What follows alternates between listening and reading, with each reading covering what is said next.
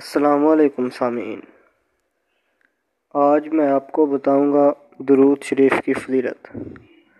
رسول اللہ صلی اللہ علیہ وسلم نے فرمایا کہ جو شخص مجھ پر ایک بار درود پاک پڑے گا، اللہ تعالیٰ اس پر دس برکتیں نازل فرمائے گا رحمت نازل فرمائے گا اور اس کے دس درجات بلند کرے گا اور اس کے دس گناہ مٹا دے گا۔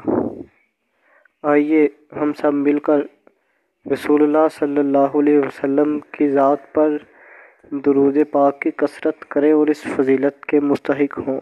السلام علیکم۔